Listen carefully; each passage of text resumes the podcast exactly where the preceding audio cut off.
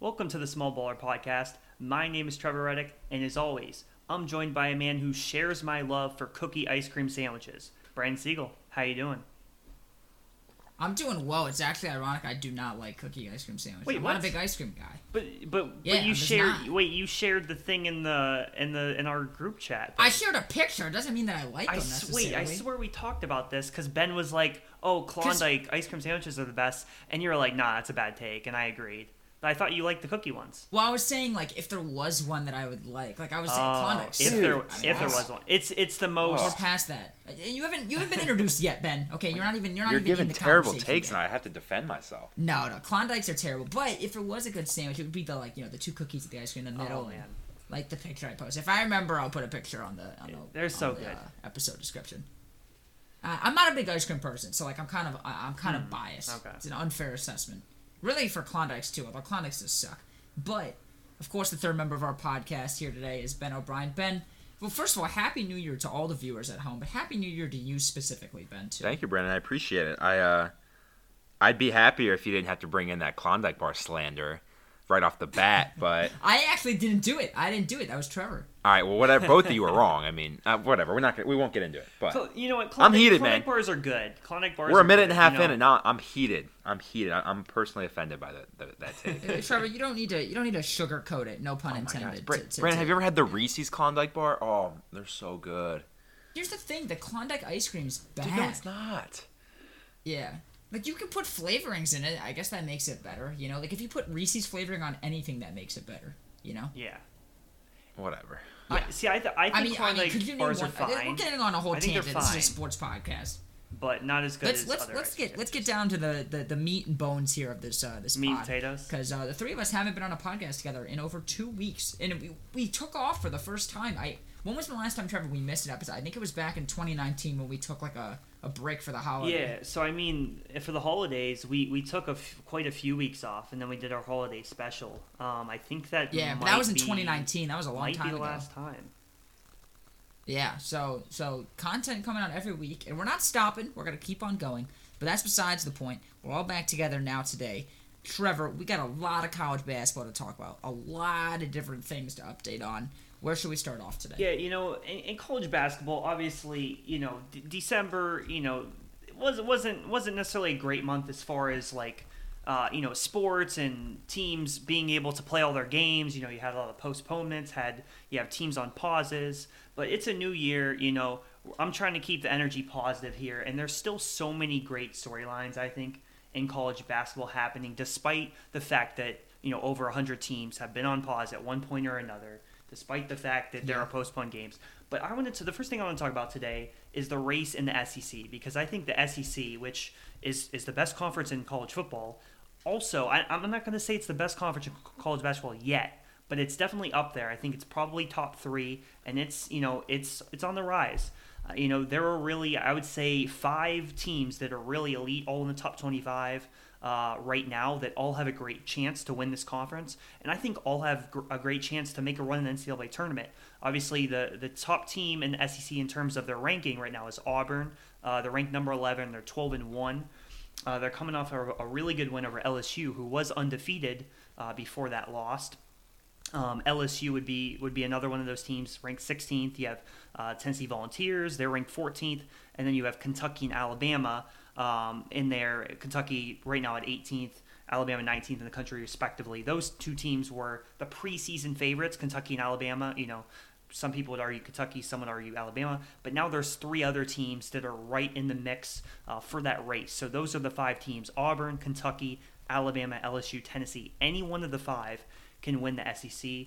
They all are fun to watch. Um, you know, pretty much all of them have really good coaches. I mean, you just look across the board, and I'm just really excited to see how this race uh, pans out. I mean, Auburn has probably the single best NBA prospect on their team in Jabari Smith, who I get a chance to really sit down and watch, I think, for the first time on Wednesday against LSU.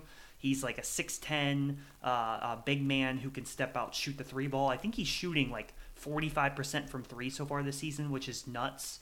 Um, and he's definitely going to be a top five. I would say uh, almost certainly a top three pick in this upcoming NBA draft. He's really someone to look out for. And then obviously we know about Kentucky with Calipari and Alabama now with Nate Oats. He's really, you know, come right in, and the recruiting's been super solid for them. So they're a strong team with great guards.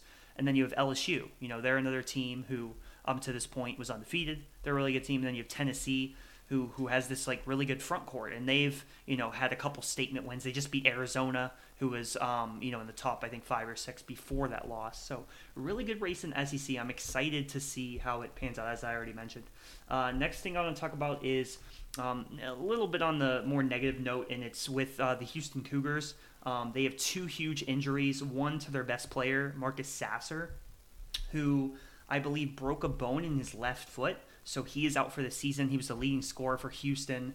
Um, and then uh, Tramon Mark, I believe, has to have shoulder uh, surgery, which is going to end his season. So Houston, uh, the team that was pretty pretty clearly the best team in the American now, has two huge injuries.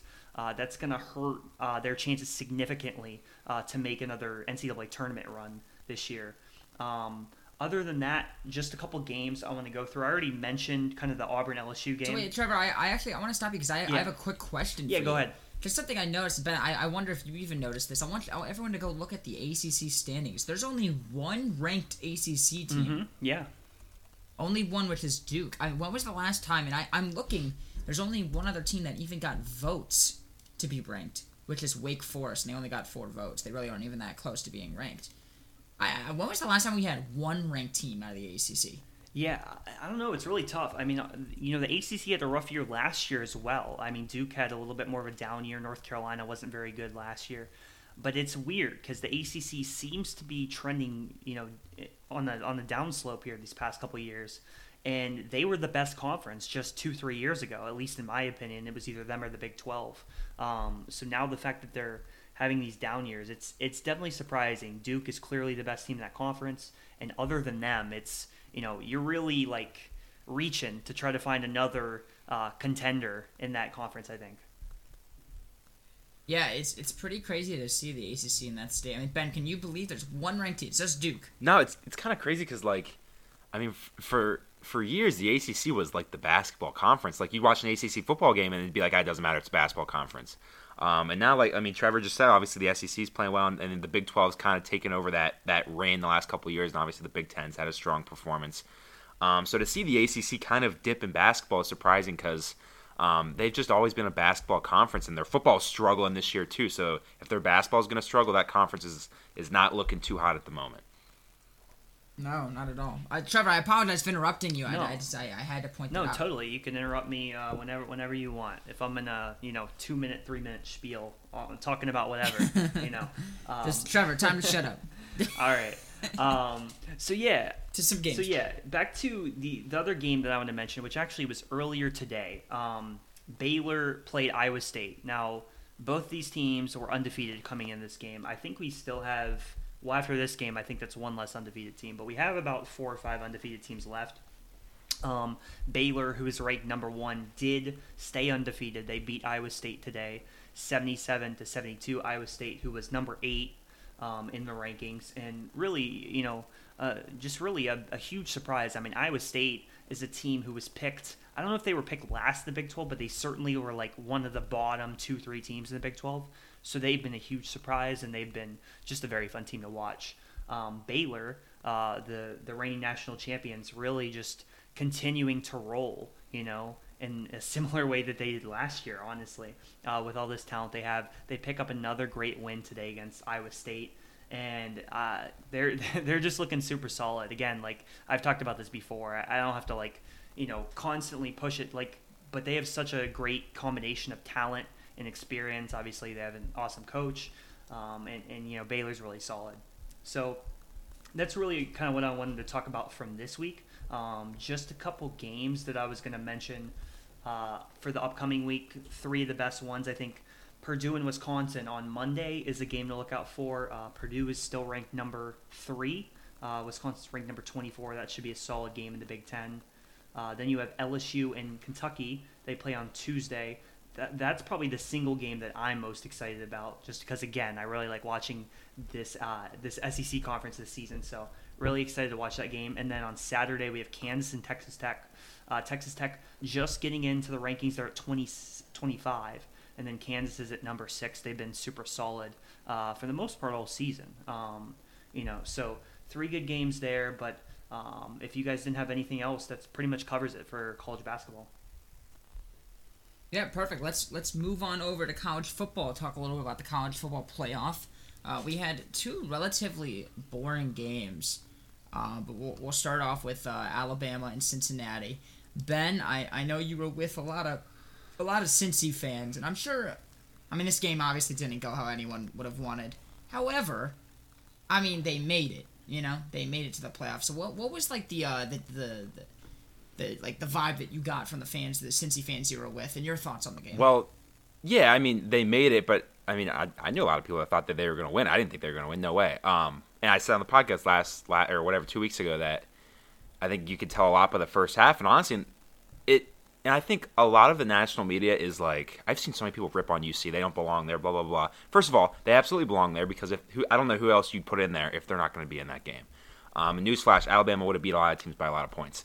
Um, mm-hmm. But in reality, I, I, don't think the score showed. I, I really think it was a closer game than what the score showed. It was not a terrible game at all. I mean, the first half, you, or Alabama was up two scores for a lot of it, yeah, but it was not a total blowout. Um, I think Alabama scoring at the end of the game and UC turning the ball over um, on like Alabama's 20 made the game seem like it was a lot further fetched than what it, what it actually was. I, I think I, I thoroughly enjoyed it. I did. Um, and obviously the you know the the Cincinnati fans that I was with, they enjoyed it, and yeah, they were happy that they were there, but they wanted UC to win, and and uh, they thought that UC had a chance, and I don't know, Cincinnati played well. I, I just think it came down to what I think a lot of people assumed it was going to come down to was that Alabama was just better. They just had better players on the field, um, and I think the biggest difference was on the on the uh, the offensive defensive line. Alabama's defensive line was just far superior to uh, to Cincinnati's offensive line. They're running a lot of these twists that that Cincinnati just couldn't pick up, and they were getting to Desmond Ridder very quickly. Um, but I, I do not. I have talked to a lot of UC fans, and they are not upset about the game at all. They're happy. Obviously, they're happy that UC was in the game, um, and they're happy that at least in their eyes, they didn't get completely embarrassed. It wasn't, you know, we're not talking Ohio State in 2016 or Oklahoma in 2019 losing by 40 points. Um, it was for the most part a decent game that was not a total blowout. Yeah, it was it was kind of a mismatch, but um, I think UC fans are, are happy with their performance, and again, I guess at the very least, they're happy that they were there and they had a chance to play Alabama, um, and didn't look as bad as I think a lot of teams would have looked at, at playing Alabama this year. Because newsflash, at least Alabama team's pretty good. They're pretty good. Bryce Young's pretty good, and he was he was uh, he was a big difference maker in that game yesterday. Um, and obviously, we'll see what happens when they play in the championship game. But I think a lot of people are assuming that they're going to win the championship this year because Nick Saban's a, a monster and they they just played well. They played well. Um, but it is what it is. I don't know. I don't really have a whole lot, of, whole lot other things to say other than Alabama was just the better team. It's just what it is. Yeah, it's interesting you say all that because I, I, agree with mostly everything you said. If you look at like the stats, it looks like it was. I well, on on paper, so. it was like even at halftime yeah. on paper, I was like uh, at halftime, I remember saying Alabama should be up by forty based on these stats. Yeah, I agree. And there was a lot of like defensive possessions where I was like, Cincy's really doing a good job. It was only twenty-seven to six. It's not like it was fifty. That's what I'm saying. Like, there's been you know? way bigger blowouts in the college football playoff than mm-hmm. that game. So I don't know. And and I'd argue that the second game was a. Uh, it felt like those two teams are way further yeah. apart than Alabama and I would Cincy. Agree. Yeah, and which is wild considering you know the vast differences. If I was a Cincy fan, I would just be so ecstatic. They're the first team that is in Power Five to be in the college football playoff. They played an incredibly difficult Alabama team uh, that has probably 10 guys that'll be in the NFL next yeah. year or something like oh, that. Yeah. Uh, and not that Cincy doesn't have great players either. I mean, their running back was a transfer from Alabama. They have the two cornerbacks, Coby Bryant and uh, what's the other guy? Sauce Gardner, dude, hasn't given up a touchdown yeah, in his Sauce whole career.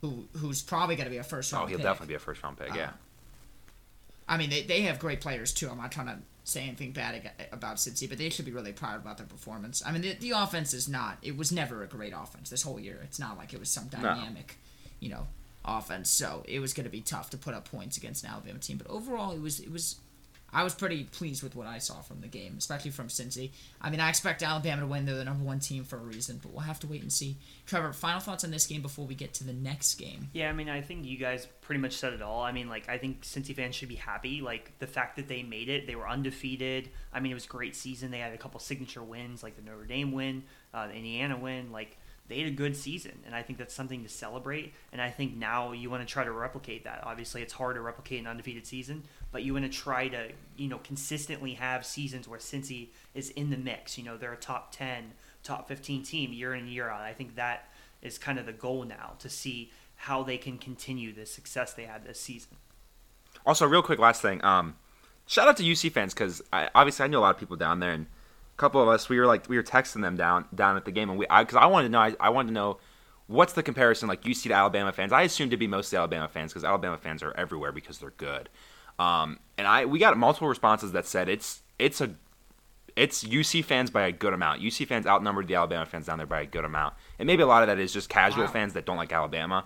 But it seems like there was a lot of Cincinnati fans down there. Um, and if you can outnumber a fan base like Alabama, which again has a lot of fans that are just fans because they're good, um, it's impressive. So it was it was a cool thing to see it again, and um, it was kind of yeah, just like a, kind of a big celebration for for college football in general. I agree. I a thousand percent agree. Let's get to our other, uh, you know, uh, college football playoff game, which was of course Georgia and Michigan. I mean, this was a, I understand the score was thirty four to eleven, but this this was a complete blowout. Uh, these two teams were not anywhere close to each other at all. It's sad to say, uh, but I'm very again more than happy on this Michigan season. I mean, I wasn't projected on the win. I didn't think they'd lose this badly, uh, but there's a lot of hope for Michigan moving forward. Um, Trevor, I'm going to pass this off to you before I talk about the hope for moving forward. Uh, and have you get your thoughts on this game. Yeah, I mean, the big surprise for, for me was just that uh, really how well Stetson Bennett played. Uh, you know, the quarterback for Georgia. I mm-hmm. didn't expect that. I didn't expect him to throw like like he had a couple passes where he was like kind of maybe not threading the needle, but he had like the one downfield pass that was probably like a 25 yarder where he completed. There were just some nice completions, and I was like, wow, this is a little bit surprising. Obviously, they have you know kind of their star uh, tight end Brock Bowers, who you know had the one touchdown, and you know they have a ton of good players, have a ton of talent. But I just really expected Michigan's defense to do a better job of keeping them in the game. You know, I didn't necessarily expect Georgia to be able to put up 34 points. Um, I thought it would be a closer game. I did think Georgia was going to win, but it, ultimately, like I was just a little surprised at how easily Georgia was able to move the ball in in that first half in particular. And then, uh, you know, there, there was like that one call where they didn't miss they missed the pass interference, um, which was just horrible. I mean, by that point the game was pretty much over anyway. Uh, but at least you know, just you know, one thing there that I remember seeing when I was just like, I don't I, I, wish plays like that were reviewable. But for the game overall, I mean, Georgia was a better team. Uh, Michigan was outmatched, and I didn't completely uh, expect that. Yeah, I, I mean, ultimately, this season came down on Cade McNamara. He's just not that good of a quarterback, and that obviously showed very clearly in this game. However, saying all this, this was a complete W of a season for the Michigan Wolverines. Uh, I mean, they destroyed Ohio State, completely dominated them the recruiting gains that were gained on this season, the confidence in Harbaugh, the excitement for the program has been like completely renewed. A 12 win season, I mean, that's nothing to be upset about at all. Uh, so I'm incredibly happy with this team. I also think they're going to be quite good next year. JJ McCarthy is going to be a great quarterback uh, for the next two years, and I'm very excited to see him play. Um, anything else we want to mention college football? We got a lot of college football. We're recording this on Saturday, so not all the the New Year's six bowls uh, are are over. I guess not. There's not six at least I think. But uh, they're not all over, so we're not going to do a ton of talking about them. But uh, we can move to NBA uh, if you guys are ready. All right, yeah, sounds good to me.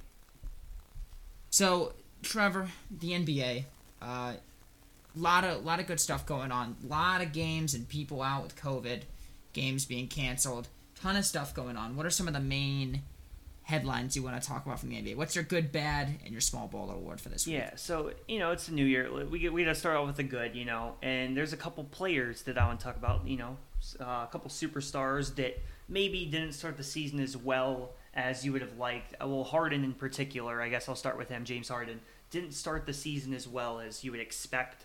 Um, you know, but James Harden these past couple years, he's kind of been known as someone who starts it slow, kind of plays his way into shape. It seems like he doesn't I don't know how much James Harden works out in the offseason. Doesn't seem like it's necessarily a ton, um, but he, you know, he works his way back into shape. He's regardless, he's an uh, incredibly talented and skilled basketball player. So he's now been in such great form with Brook, with Brooklyn. Uh, KD has missed some games.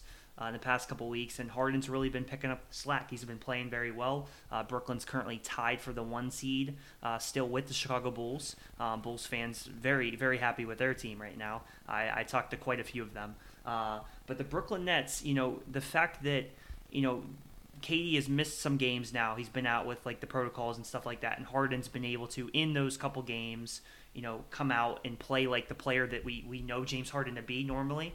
Um, I think that's a great sign for for the Brooklyn Nets. And then, you know, obviously with this whole Kyrie situation, we're gonna see when exactly he comes back. I don't know when his first game will be back, um, but once he comes back, that's gonna be interesting because on paper you look at the talent that obviously the Nets have, and it's probably the best in the NBA. So we'll see how that continues to uh, you know progress throughout the season. Uh, the other player, LeBron James, Brandon's guy. You know the, one of the biggest LeBron fans I know is Brandon. Um, and LeBron has been insane. He you know the Lakers.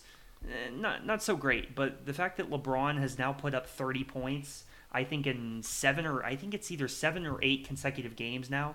Last night against mm-hmm. the Trailblazers, he scored 43 points, 14 rebounds. I believe he only had zero turnovers. Um, I'm not looking at the box score, but I think he might have only had. He, I don't know if he had a turnover. He was insane last night. Yes, it's against a bad Portland defense, but the consistency of just this this scoring outburst uh, that LeBron has been putting on, just been playing so well, trying to keep the Lakers in the picture keep them in contention.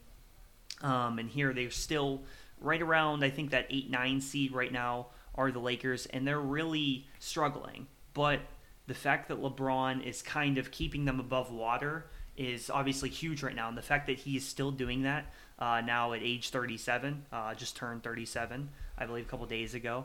So the Lakers, they're currently at the 7 seed. They are LeBron is keeping them above water. We'll see how long it can last. That's something that you have to worry about if you're a Lakers fan or a LeBron fan, um, just because he's playing so many minutes. I mean, if you look at uh, the players that have played the most minutes in the NBA, LeBron is near the top. He's in the top five, I think. I think him and I think Kevin Durant is also near the top in terms of just uh, the average minutes they played a game. LeBron has been averaging around 37 minutes per game this season, and then in the last couple weeks it's it's all, I think been even above that. It's been more like 38 or 39. So he's playing a lot of minutes. Um, you got to worry about that a little bit, but it, the play is insane at at this age, at age 37. Um, I think the one set I saw that uh, LeBron had the highest scoring output um, of anyone aged like 37 or above since Kobe did it in his final game mm-hmm. when he scored 60.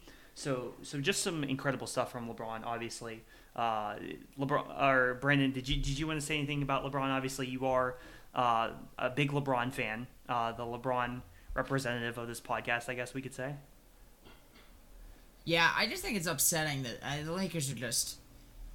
It's they're just wasting this away. I mean, this team's ridiculous. You, you look at like uh, Russ. I can't. I can't. Did we just talk about this, or did we talk about this before the pod? We were talking about it before the pod. Yeah, yeah. I mean, Russ. Russ has been a big issue. There's a lot of other issues with the Lakers, but uh, it's it's I it makes me so upset that they're just wasting these years of LeBron, and the Lakers got him for two more years or something. So or maybe one more year. So yeah, I don't know. It's sad. Yeah, I mean it's it's really and and obviously Rob Pelinka is maybe the first person to blame. He is the GM. This is his job to construct a really good team around LeBron. And frankly, last year they kind of had the team right. Like they they still had Caruso, they still had KCP, they had Kuzma, and now you look at these guys on other teams kind of having success now. I mean, KCP, he was known for his defense. Caruso kind of known for his defense. Uh, uh, Caldwell Pope could also, you know, hit the three pretty consistently. So, and they obviously, I've talked about this before, but they replaced them with players who don't really, frankly, play defense. Um, so that's a huge thing. The Lakers, the Lakers' offense is actually pretty good, despite the fact that you know they might not always have the shooting around LeBron, but you know, Westbrook still, you know, he's a really good passer. He's really good at creating in transition, especially. And that's made their offense pretty good still, despite the fact that they don't necessarily have, uh, you know, a ton of great shooters around LeBron. But it's really the defense that's the main problem for them. Uh, but let's move on from the Lakers.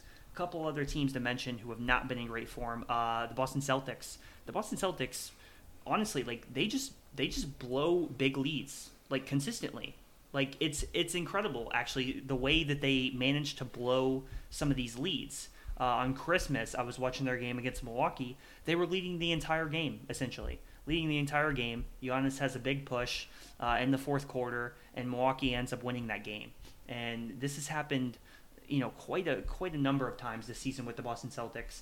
You know, obviously, you know, they don't really have a true point guard, right? Like the teams kind of build around Tatum and Brown, who kind of do like the your turn, my turn thing, and they don't really have a true point guard. So that's kind of their problem. And then the other team uh, is the Portland Trailblazers. I mean, the Blazers are kind of spiraling right now. Like C.J. McCollum's been out obviously for a little while, uh, you know, with his injury. Damian Lillard didn't start the year out as well, but has been playing better recently. But it's again with them similar to Lakers. It's really their defense that's the big problem, they're, and I think they're probably even, arguably even worse than the Lakers on defense. Um, I mean, obviously Dame, Damian Lillard, as good as he is offensively, he's a little bit undersized. You know, so his defense isn't as great. You look at C.J. McCollum's not the greatest defender. They have Norman Powell, who's also, you know, usually plays the three, I guess, when CJ's in the lap, but he's only like six two, six three. Um, so they rely on guys like Nurkic and Larry Nance to play defense, and really the Blazers, that's their biggest flaw, you know. And I would imagine that they're one of the biggest teams that's rumored in trade talks, you know, here coming up to the trade deadline. So we'll see what they do. Mm-hmm. I think mm-hmm. it's finally time for them to break up Dame and CJ, unfortunately. I love both of them. Uh, they're, they're two of my favorite players, but I think it's finally time uh, that, that one of them should go. I think, I mean, ideally, you'd, you'd obviously keep Dame and, and CJ would be the one that you would deal, but I think it's finally time. Uh, last thing, small baller player of the week. You know, I know that technically maybe this shouldn't go to like an amazing player, but I can't not give it to Ja Morant. He's just been in, he's just been insane recently, um, and he's one of my favorite players players in the league currently. He's definitely going to be an All Star this year. He should be. Um, so it's Ja Morant for me. He's he's my uh, small baller of the week. Interesting, very very interesting. I love. I feel like Ja Morant to the point we can't give him a small baller award though. Yeah, it, it's so tough because like I, I I've given it to Steph now. I've given it to Ja Morant now. I forget who I, I give it to Anthony Edwards the one week I think, which, you know, I gave it to Darius Garland too. But it's just it's just so tough when this player is playing so well, and I'm watching him. I'm like, I gotta give it to this guy. Right. I don't know. Maybe, maybe I need to try to stray away from hey, that. I. Yeah, it's it's got to be a player that like it can't. Ja Morant's I mean one of the best guards in the league. You know. Mm-hmm. Just watching him so destroy we'll, the Lakers, we'll know, it's pretty pretty cool. Yeah. We'll move along here uh, to, of course, trivia. Trevor, what is the current scoreboard on our trivia? Yeah, so uh, you and Ben are in a, uh, a tie. You guys both have eight points. I'm right behind you with uh, seven and a half. Okay, so it's very, very close. close. This is a big week. This is a, a very, very big week. Um, so first up is actually going to be you, Ben. You're going to be asking a question to me. I'm going to be asking Trevor. Trevor, you'll be asking Ben. Ooh, all right. I get to go first. So I'm, who am, I'm asking you, Brandon. Yep. Whenever you're ready. Okay. So, Brandon, my question for you has to do with football. Um, and here's how I got to this question.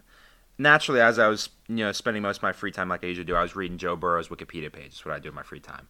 Um, and it got me, it got yeah. me thinking. You know, he won Mr. Mr. Ohio, Mr. Football Ohio, the best high school player in Ohio. So it got me thinking. I, I was like, yes. I'm gonna go check out that list. I haven't checked out checked it out in a while. Um, so I was looking at that list and I thought of this trivia question, which I actually really like, Brandon. So here's what it is. Of the, I don't know, I want to say it's like 34 winners, something like that, um, of Mr. Ohio. Okay. They started. They started in '87, so you know, 30 plus years of Mr. Football. Okay. Ohio State has had 12 of those players go to their school, meaning you know, 12 of those players have gone from high school to Ohio State. Makes sense. They're getting the best players in Ohio. What school has recruited the second most Mr. Football winners. What mm. Ohio State has the most, they've recruited the most to their school on this list. The best players in Ohio every year. What school, what university is number 2 on that list do you think? Who do you think has has gotten the second most recruits in terms of best players in Ohio every year? I mean, I'd figure the Ohio schools will have a lot. So it's either going to be like uh, a Cincy or Kent State, OU, Bowling Green, Miami, one of those teams. Cincy's the next biggest, I know Mr. Ohio this past year is Drew Allar. That's correct. From Medina. That is correct. Um, and he's going to Penn that State. Is correct. Uh, I, I mean, I, I feel like you'd be asking this question because the answer is Cincy. And additionally, I think it just makes the most sense that Cincy would be the next. Out of, you know, besides Ohio State, would be the team that has the next most. But could you be throwing me for a loop here? And is it like a Bowling Green, you know, the alma mater, or is it like a Michigan or uh, Indiana or something like that? That's that's gonna be the question, Benny. I, I don't know. I mean, I, I feel like I'll just go with my gut. It's gonna be Cincy. I won't beat around the bush here. I, I feel like it's a if I'm if I get it wrong, I won't be unhappy that I said Cincy because like that kind of makes the most sense. You get what I'm saying? Like that that that would be the answer that I think is logical. So I'll go with Cincy. Final answer. Cincinnati is correct, Brendan, and I, I wasn't trying to push Cincinnati propaganda on you or anything. I, I really wasn't thinking that way. I was just I just thought it was an interesting list to look at. Hey, they deserve Um, it. So Cincinnati, and honestly, if you think about it, it makes sense. They're probably the second biggest right. college football program in in Ohio, so it makes sense. Um, but I was thinking, I, I would say after this year, they're definitely absolutely. Um, yeah, they might be the the big. They might. They might. It looks like this year I'd say that they're probably the best. Yeah. Um, I agree. But it was just an interesting list to look at, and I was I was hoping maybe you would you would think more Power Five schools because Penn State's on this list. They have two. Um, if you count Drew Allar this year, LSU's got two, and I guess LSU you get Joe Burrow kind of. Um, but they, LSU has the 2020 winner from Roger Bacon on that list. Um, shout out Bowling Green, they have two. They have two as well. So I don't. Yeah, I, I guess it wasn't a super tough question, but it was something interesting. Obviously, Ohio State was going to be number one on that list. I wanted to see if you could you could do number two, and you you seem to uh to have gotten it no problem. So you're welcome. I just gave you the lead in this competition. I am from from now on asking you impossible questions. That was a good question. that actually was a good question. yeah. It was a, it was one of those fun trivia Absolutely. questions. All right. Um, I I mean, I guess I'm sticking with the pattern here, Trevor. I'm sorry. I, I have a relatively difficult question. Uh, to be honest with No you. surprise. So we have Jonathan Taylor in the NFL. He has uh, 1,600 yards, 1,626 to be exact. Uh, it's possible he hits that 2K number. You know, that's a big number. We do have an extra game in here. Um, and I mean, that'd be quite a feat from a 22 year old. So here's my question How many players have rushed for over 2,000 yards in a season? And I will give you a. I don't know how many point or how many player buffer I should give. Oh, I don't know. What do you think is fair, Trevor? What what, what type of buffer should I give you and Ben? So the question, so the question is, how many players have rushed for uh, 2,000 yards in a single season in the NFL? Yeah, I think I think I'll give you a two player, but so two you within two. Okay. Okay, so within two. So if I guess seven and it's nine, then I get the point. Yeah, and actually, because potentially this, because last time we had the same thing where Ben kind of had a clue. Ben, I want you to uh, type in Discord here. Type. I want you to type an answer. Okay. Right Type now. in answer. Yeah, yeah. Go ahead and type type your answer. Trevor, go ahead and th- go think through your process. Well, Don't Trevor at can look. Then Trevor's gonna look at my answer. Just don't look at it, Trevor. I, I, okay. Or text it to me. I'll Ben. just text. I'll That's text it to you. Yeah, let's do that. Yeah, yeah. Okay. All right, Trevor. Go ahead through your thought process. okay. Um. The infamous Trevor thought process. So, NFL. Okay, so so running backs in the NFL who have gotten at least 2,000 yards in a single season, and Jonathan Taylor, you said is at what? You said like almost 1,700 or around there, right? He's at six one thousand six hundred and twenty six Okay. currently. 1626. Okay. So I believe uh, I'm pretty sure Derrick Henry did it last year, I think, or maybe he was maybe he was he was definitely close if he didn't get it. I feel like he might have done it last year, um, but I'm not too sure. Uh, but you you just think about so obviously, you know, it's a, it's more of a passing game now. So this is really impressive what Jonathan Taylor is doing right now. Um, but I would imagine that this has happened quite a number of times. Like I don't think it's it's definitely not a small. I don't think it's like less. It's definitely not less than five. Obviously, like it's definitely a decent amount of players. I would say. Um, so I guess if Ben texted you the answer, then I don't necessarily have to hide my thought process. See, I'm like, do, do I hide my thought process now, like, or do I, or am I free to to go through it? That's what I'm. trying Yeah, to it's tough. out. Maybe I shouldn't be giving this type of question because It's a tough question. if I give you a buffer, it pretty much like that's that's a whole clue. Because then then you would know Yeah. a couple answers. Not. So Yeah. I guess you could go through your thought process. Okay, so if Ben, so if Ben submitted his answer, then has Ben submitted it? Like, like Ben has submitted. that's probably answer. that's probably the fair way to do it, if that makes sense. Yes, I have submitted my Um, answer, but Okay. yeah, I sorry, I have submitted my answer. I didn't get that much time to think about it though. I'd like to point out, so I kind of just had to guess. Okay, got yeah, it is, it's very hard to think about. I'm I'm gonna end up guessing too, but if I go through the thought process, Derrick Henry, I believe, did it last year. I could be wrong. Uh, Adrian Peterson definitely could have done it. Um, LaDainian Tomlinson could have done it, absolutely. Um, and then you look at all the greats, right? Like Barry Sanders, Jim Brown, Walter Payton, like, you know, all of them could have done it. Um, that's at least, you know, five or six guys right there. Um, it's, I think it's more than that. I think it's probably double digits. Um, but I'm going to give a guess. Honestly, uh, um, yeah, I'm just Just gonna. remember, you have a two point buffer. I do, I do. I'm gonna go with my gut. That's either I'm way. just gonna. I mean, it's kind of a guess, which that's probably what Ben did. I think this is pretty tough. I'm gonna say, let's see, 2,000 in a single season.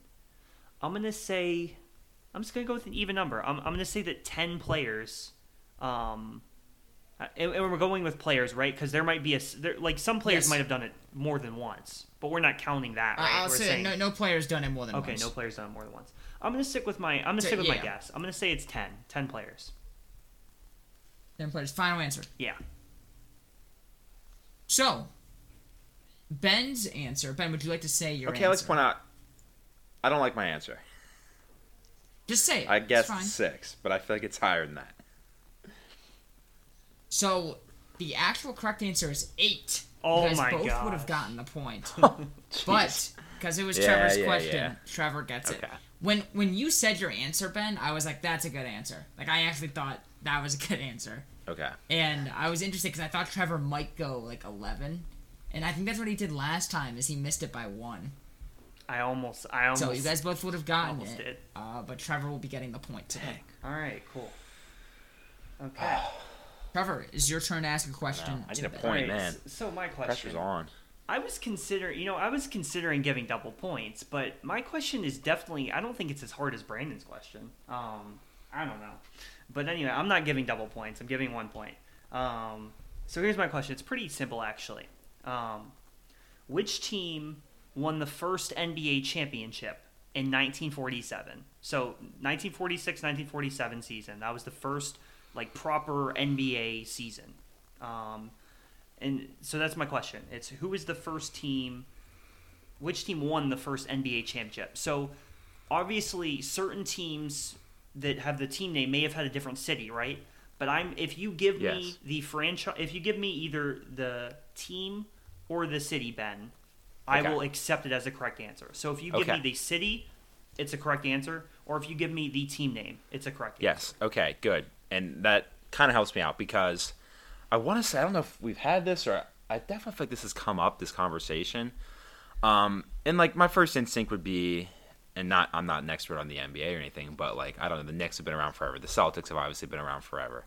Um, those are the first two that come to mind. But for whatever reason, I don't. I feel like I vividly remember Brandon saying something about Philadelphia, and the re, and your, your clue there. I remember they weren't the 76ers at that time; they were something else. Um, so Philadelphia is in my head right now, and I can't get it out of my head. And honestly, I don't want to overthink it because if I overthink it, I'm gonna be pissed if it's something else, um, or if it's Philadelphia and I'm like overthinking this. So you know what, Trevor? I'm just gonna I'm going to submit my, submit my answer. I'm going to say it's Philadelphia. I don't think they're the 76ers. I don't remember what they were. Philadelphia Warriors, maybe, or something like that. But, or Generals or something. I don't know. I'm going to go Philadelphia, whatever that team in Philadelphia was that year. Interesting. You know, what, I'm well. I guess I get. Well, I was gonna. I was curious to know if if Brandon you knew this. I, I guess if you. I, I don't know it. don't know it. I was gonna guess the Celtics. Um. So so Ben is correct. Uh, right, let's go. It's it's Good the. Phil, Oh, It's the. Philadelphia Warriors. So you basically Okay. had, had the team name too. It's All the. Philadelphia Warriors. Um. Yeah. They they won the first title. So impressive stuff. Uh, I just, I all get a remember, like, today. I remember sitting on, like, a couch or something. Maybe it was in our apartment, Brandon, but I feel like I remember Brandon saying that or somebody bringing up that. I don't know if it was a trivia question, but I remember talking about that.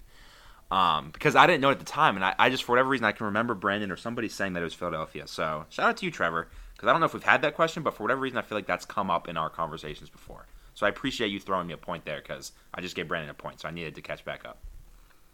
of course. Hey, hey, that's that's what you need to. And look, the score is still super close. It's nine nine to eight and a half. I think that might be the most successful trivia round we've ever had. I know. I was about to say we all got we all got our questions. So you know, good job to all of Good us stuff. here today. Very very good stuff. Uh, and Ben, I, I feel like I mean you had the question. I really liked your question. It was like one of those Yeah, things like the more you Absolutely. know. Um, let's keep it moving here and wrap up today's podcast with our NFL segment. Um, I'm going to start a couple headlines. Uh, let's see what we got here in the note. Trevor, we got the Cardinals.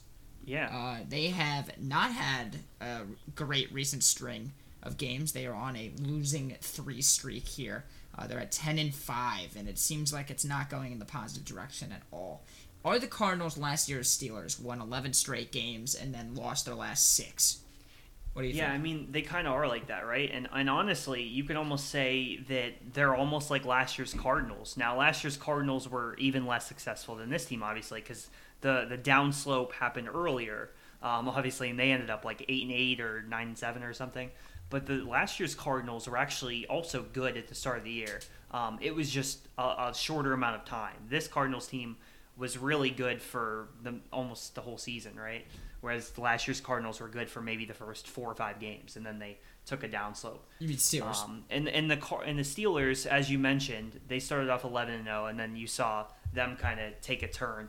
Yeah, it's it's really interesting, right? It's like it's hard to know exactly where to place the blame. It's like Cliff Kingsbury has been criticized, you know, ever since he's been an NFL coach, and you know some of it's probably deserved. I don't I don't think he's really done that great of a job, um, but he seemed to turn it around this season, um, at least for a while, and now it's you know they've been losing the last couple games. They lost to the Detroit Lions. They just lost to the Colts, um, and now they're ten and five. So it's it's really strange.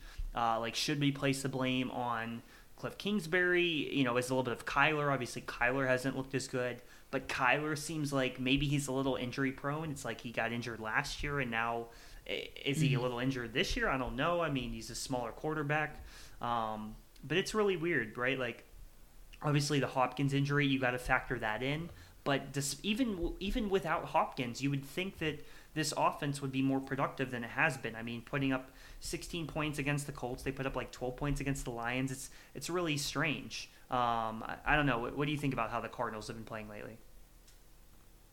you know, it's kind of weird. This is, I think, been a weird downfall. The, the Steelers, like most of the AFC North, including the Browns, really, I mean, really, all, the whole AFC North last year had a relatively easy schedule. Um, so, you know, then at the end of the season, uh, the Steelers got a little more exposed when they played some of their more difficult games. Uh, the Cardinals aren't quite like that. I, I think the Cardinals have had some bigger injuries scattered throughout the season that have been kind of detrimental to the team. I mean, we've seen Kyler miss a couple games. Hopkins missed quite a few games. J.J. Watt isn't playing. So we, we've seen some bigger injuries from them. It's definitely kind of a big question mark. I, I'm interested to see where if they can get a little bit healthier, how they would do in the playoffs. I mean, they'll, they'll, they're going to be in the in the playoffs, you know. And it seems like potentially they could be like the Steelers, um, and you know, be the team that everyone wants to play. Uh, and you know, the Browns obviously, of course, got lucky and got to play the, the, the garbage Steelers at that point in time. I mean, uh, losing three streak is a, is a rough one. Three game losing streak is not great. So I don't know. I'm not sure. Ben, any thoughts on the Cardinals and their losing streak? Yeah, I mean it's just one of those things. Like like Trevor said, it's and this is kind of a pattern now, and I guess it's not like this long pattern, but past couple years where they start strong, they they they struggle down the stretch, and I think the common theme has been Kyler Murray's health. He's missed some games. la- I mean, he missed games last year. He's missed some games this year. Him his ability to stay on the field has been in question. I guess like to an extent. I'm not saying he's missing massive portions of the season, but he's missing games here and there.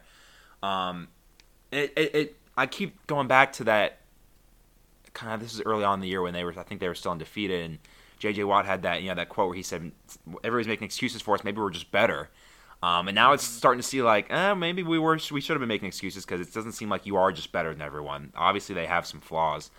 Um, so I, I don't know. And then it's again it's one of those things I mean they're they're in the NFC West so they, they play a tough schedule. Um, but it's just interesting how the last couple years they've they've started strong. They've just dropped off and it they struggle down the stretch and they the things that they're doing that are working early on the year they just they're not working and teams are able to figure them out. So I don't know. Obviously they, they have talent. They have a lot of talent on their team but for whatever reason it's just they can't put a whole complete season together. Um, and I, I don't know what's going to happen. Obviously they already have a playoff berth this year. They're going to be in the playoffs but it's a matter of what their matchup is going to be and, and if they can you know top the Rams and beat beat the uh, or top the Rams and win the division these last couple games. So I don't know. A lot of questions. Interesting team. Very very interesting team. A lot of playmakers. A lot of talent. But they just can't seem to put it together for a full 16, 17 game season.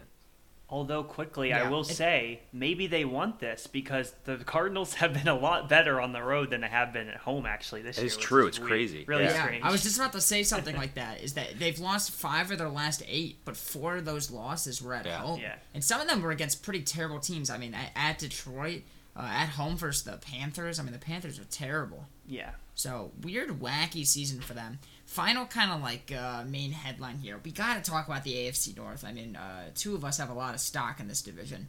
Um, and what's interesting is genuinely, I could see every single one of these teams winning the division. Uh, honestly, the only team I could see really not winning is the Pittsburgh. Ravens. Yeah, like if we're being honest, and, and they they're currently sitting in a playoff spot. I I think they definitely won't win the division. Um, but what's interesting is the other three teams have a path to win the division. Obviously, the Bengals have the best path. They just got to win one of the next two games. Uh, the Chiefs and Browns, not the easiest of games. Luckily, the Browns game is at home. Um, the Steelers need to win out um, and have the Bengals lose both, and the ba- the Browns just need to win all their games and have everyone else lose out too. But it's pretty plausible um, for for this to happen. I, I think obviously the Ravens are the only one that don't really. I mean, the Raven, the Steelers got to play the Browns and Ravens. They could easily win both of those games. Um, so it's going to be quite interesting to see how the AFC North pans out here. Um, so Ben, I mean, your Bengals are in first place. I'm going to go to you first here.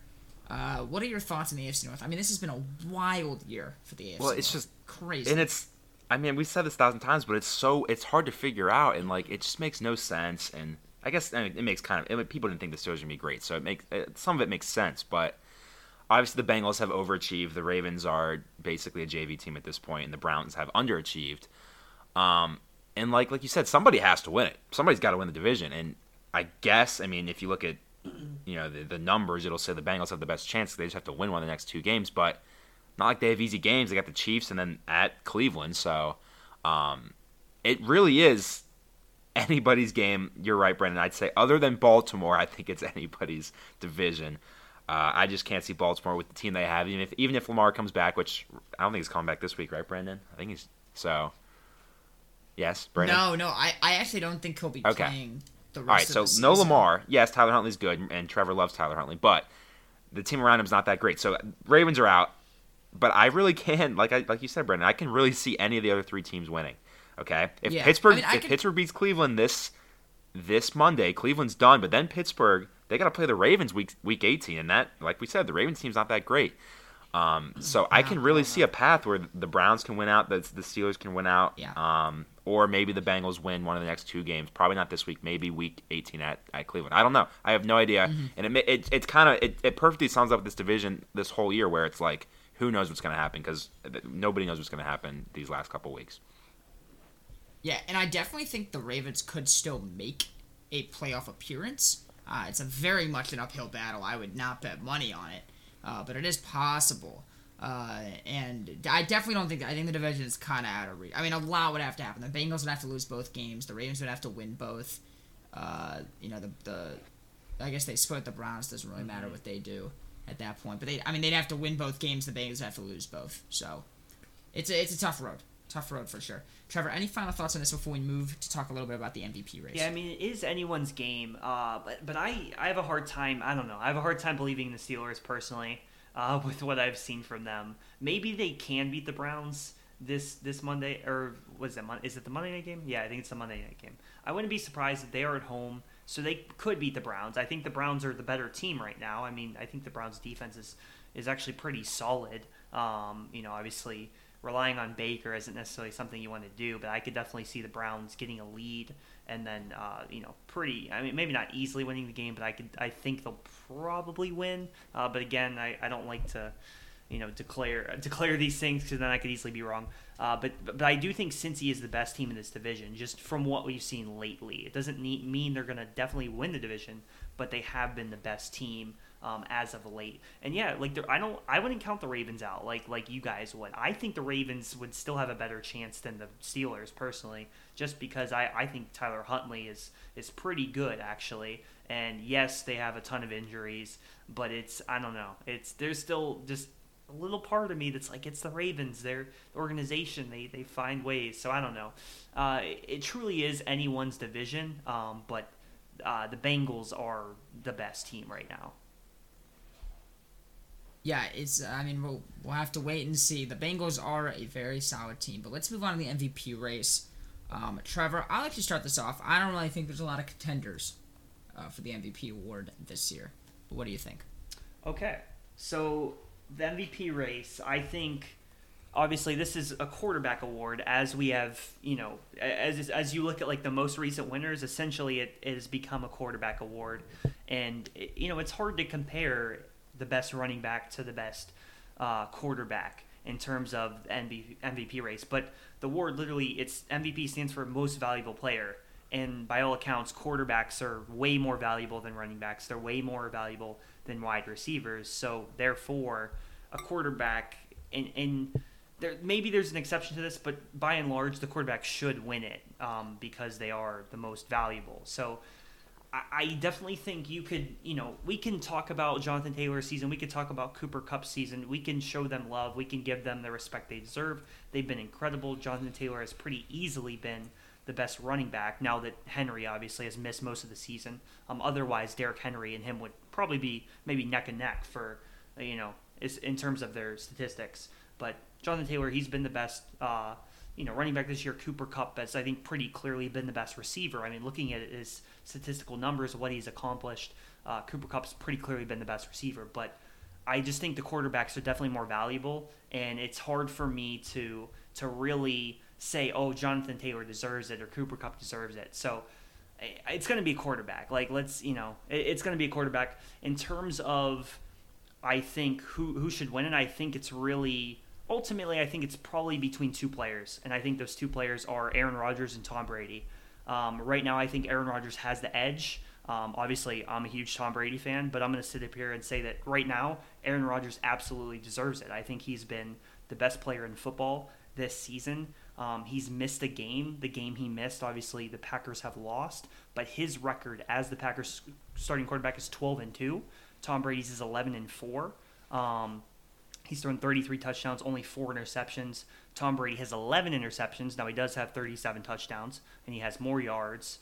Um, but Aaron Rodgers has has limited the mistakes. Um, you look at like what is what they have surrounding them. I think overall Brady has the better supporting cast on his offense. I think you look at like both both both guys have pretty good offensive lines. Uh, both guys have all right. I mean, like the running backs are like they're fine. Like Aaron Jones and Aaron Jones and AJ Dillon, they're both solid running backs. I think the Packers have a pretty good running game, um, but the Bucks have a fine one too. Um, and then as far as the receiving corps, I think overall the Bucks is better, but they have had um, some injuries, so maybe that makes it a little bit closer than it would have been before. But overall, you look at it, I think Aaron Rodgers has played better. Um, in particular, I think Brady may have lost it in that Saints game when they scored uh, zero points. They were they were held scoreless. Definitely not a good showing there from Brady, um, and obviously had a bunch of receivers out, so part of it's understandable. But overall, you look at what Aaron Rodgers has been able to do with this Packers team and elevating this team to the, having the best record in the NFC with what I would argue might be a slightly uh, less talented supporting cast on offense. I think Aaron Rodgers uh, does get the nod over Tom Brady. Um, so I, I actually don't agree with you. I, I, this the MVP award, like every MVP award, is not actually who's the most valuable player. It's just who has the better stats. Brady's thrown the ball 632 times, which is like 60 more times than the next highest, or 50 more times than the next highest uh, amount of quarterback, and he has more. He's completed like 40 more passing attempts than the next uh, highest quarterback. Uh, he's thrown the ball a lot. I didn't realize he threw the ball as much as he did. Mm-hmm. Uh, Rodgers had a great season, even while missing a game. Um, and and I got, I still got to give it to Brady. He has significantly more yards. It's like almost a thousand. It's like 850, 900 more. He has four more touchdowns. The picks don't really matter. Um, and you know both are more than deserving. And there's actually a lot of other players I think are also should be in the talk, like Cooper Kupp, Jonathan Taylor, Matt Stafford. Um, you know, I think there's other players that should be kind of in the discussion uh, around it. Um, but the, you know, I think I got to give it to Brady. I do. Ben, wrap up the MVP talk before we kind of look over games for next week. Yeah, I mean, I, I don't disagree with anything you guys said. I think it comes down to, to Rodgers and Brady. And I just think it, it's kind of crazy. We're sitting in the year 2022 and, and we're having this, this debate on Brady versus Rodgers for MVP like it's 2012 again. Like it's just crazy. I mean, Right. Yeah. Brady's sitting at what? He's like 44, and Rodgers is upper 30s, 38, 39. 38. Um, and they're still playing at the top of their game. They're still, dom- you know, quote unquote, dominating the NFL. They're still having these career seasons. Um, it's just super impressive by both of them. I mean, if I had to pick one um, that I think would be the MVP, I don't know. It's tough. I got to break the tie because you know Trevor said Rodgers and, and and Brandon said Brady. I think if I'm looking at the stats, and, and again, I'm not sitting in this room with the people that are voting for this, but I think I would have to give it to Brady just because he's got, like Brandon said, he's got way more yards. Um, he's got more touchdowns, and yes, he's played one more game than, than Aaron has, but um, I don't know. And maybe part of it subconsciously is me factoring in that Tom Brady's 44 and he's playing this way, but I think at, at this point I'd have to give it to Tom Brady. But again, it's going to be one of these two, and I think these last couple games will decide that. Um, but just super impressive by both of them at, at their age. And again, we're sitting in the year 2022 and we're having this debate. Kind of crazy to me because if you would if you would have told me 10 years ago that we'd still be having this debate on these two, I, I no way I would have believed you. It's just absolutely amazing, and I I think none of us can ever say enough about how impressive it is that they're both still playing like this. Mm-hmm. Yeah, I I agree. I 100% agree. Both are more than deserving uh, for the award. But let's look forward uh, to games coming up and talk about what what games are we most excited for this week. Uh, my number one's got to be Chiefs and Bengals. You know, the, if the Bengals show up, they can play against anyone. I think. You know, I'd still predict the Chiefs to win. I assume Ben, you would even say the same thing. But I'm really, really excited about this game. The other game I'm personally really excited for is the Dolphins Titans. I think the Dolphins are really good. They've won seven straight. Um, I'm super excited to see them play against this 10 and 5 Titans team that is not to be messed with at all. They are a very, very solid football team. Um, so it's going to be very exciting um, to see how they do. Uh, Trevor, I'm going to go to you. What, what, what do you think about the upcoming games this week? Yeah, so I mean, I agree. I think the best game of the week is Chiefs Bengals. That's the game that I am most excited for, um, personally. Um, also, you have the Cowboys Cardinals, which is the game I'm going to predict. I think that's going to be a, a fun game as well. Um, the Cowboys have been looking really good recently. Um, I think they are definitely one of the you know they're they're one of the contenders in the NFC. I think they're in the top four. You look at and maybe we'll talk about this more next week, but like you have I think the Packers, the Rams, the Bucks, and I think the Cowboys are that fourth team. Maybe they're actually mm-hmm. higher than fourth. You could argue, and the Cardinals are probably on the outside of that group now based on their bad play. But I think that's going to be a good one. And then Brown Steelers Monday night. I mean that's going to be a huge game. It's it's in Pittsburgh. I mean, obviously the rivalry. That's going to be a huge game. Big big stakes for that one. Alrighty, so let's get to our. Oh wait, no, Ben, Ben, Ben. What what game are you most excited? I excited? mean, all, for before all the ones you guys predictions? you guys said. I think you guys you guys mentioned all the great games. Honestly, I mean, obviously I'm excited for the Bengals game, but I'm super excited to watch this Brown Steelers game because that has a lot of implications for the AFC North. And It I mean, does. whoever loses is Huge. done. I mean, that they're both playing for their life here. Whichever team loses is out of the out of the I guess division. Um, championship race, but they're not. Neither one's going to be a wild card. So I, for for this sake, it's it's win or go home for that for that game. So um, I'm super excited to watch that game. I think it's going to have a, uh, you know, it's obviously going to end one of the one of the two teams' season right there. Which, as a Bengals fan, I'm I'm cool with with with both of their seasons ending on Monday, but one of them's going to end on Monday essentially. So. Same with um, me. I'm excited for that game. I really am. Alrighty. Lastly, here, let's of course go to our game predictions. Um, what is the current score, Trevor? So Ben is in the lead uh, with five points. He won the last time we did it. Brandon, you have four, and I have three. Alrighty, so I, I guess I'll, I'll start it off here. I'm going to do the Rams Ravens game. I stayed away from predicting the Ravens games this year. Uh, I feel pretty confident in this prediction. I got the Rams by 14. Uh, I'm sad to say it. If the Ravens were semi healthy, this would be a, a good game. The Ravens are nowhere near healthy. Um, and it's going to be a depressing game, I think, for, for us Ravens fans. Uh, Trevor, why don't you go up next? What are you? What's your prediction for this week? All right, so I got the Cowboys beating the Cardinals by 10 points at home. Interesting, very very interesting. Ben, wrap us up here. I- I'm picking a, a gross game, ugly game. Lions at Seahawks. Um, both teams not good. Uh, Seahawks are seven and a half point favorites. I'm going to take the Seahawks, but I, I think it might be a close game. I think the Seahawks. I think the Lions will cover. I, I think it'll be a one score game. Um, but I got to take the Seahawks. But again, I, gross game, real ugly game. If, if you're not a fan of e- either of those two teams, there's no way you're watching it. Um, just ugh, I can't say it. I uh, it's just a gross game. But I'll take the Seahawks in that game. oh wait, I gotta say a By- number, don't by I? how I'll much? say I'll say Seahawks. Sorry, I'll say Seahawks by seven. Seahawks by seven. Seven. Okay. Gotcha. Alrighty, well, I think we'll wrap up the pod here for today. Uh, we appreciate, of course, all the support that's been given, and we appreciate you guys listening to this episode. Of course, subscribe and leave that five star review if you did enjoy this episode. Follow us on Twitter. The link is in the description, or you go to Twitter look up at the Small Baller. Um, but with that being said, thank you all so much for listening. We'll see you guys next time. Go Falcons.